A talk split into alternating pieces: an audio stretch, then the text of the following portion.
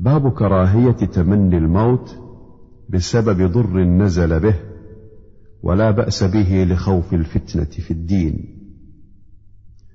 عن أبي هريرة رضي الله عنه أن رسول الله صلى الله عليه وسلم قال لا يتمنى أحدكم الموت إما محسنا فلعله يزداد وإما مسيئا فلعله يستعتب. متفق عليه. وهذا لفظ البخاري. يستعتب أن يرجع إلى الله تعالى بالتوبة وتدارك الفائت وطلب عقب الله تعالى أي رضاه عنه.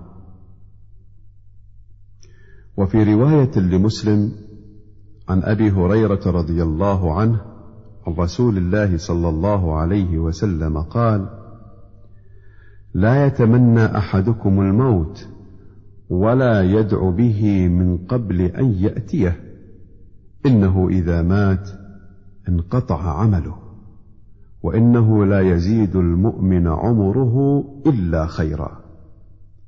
وعن أنس رضي الله عنه قال قال رسول الله صلى الله عليه وسلم لا يتمنين أحدكم الموت لضر أصابه.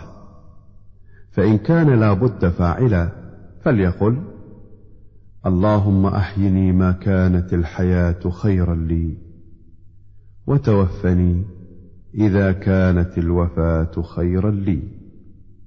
متفق عليه. وعن قيس بن أبي حازم قال دخلنا على خباب بن الارت رضي الله عنه نعوده وقد اكتوى سبع كيات فقال إن أصحابنا الذين سلفوا مضوا ولم تنقصهم الدنيا وإنا أصبنا ما لا نجد له موضعا إلا التراب. ولولا أن النبي صلى الله عليه وسلم نهانا أن ندعو بالموت لدعوت به. ثم أتيناه مرة أخرى وهو يبني حائطا له فقال إن المسلم ليؤجر في كل شيء ينفقه إلا في شيء يجعله في هذا التراب. متفق عليه. وهذا لفظ رواية البخاري.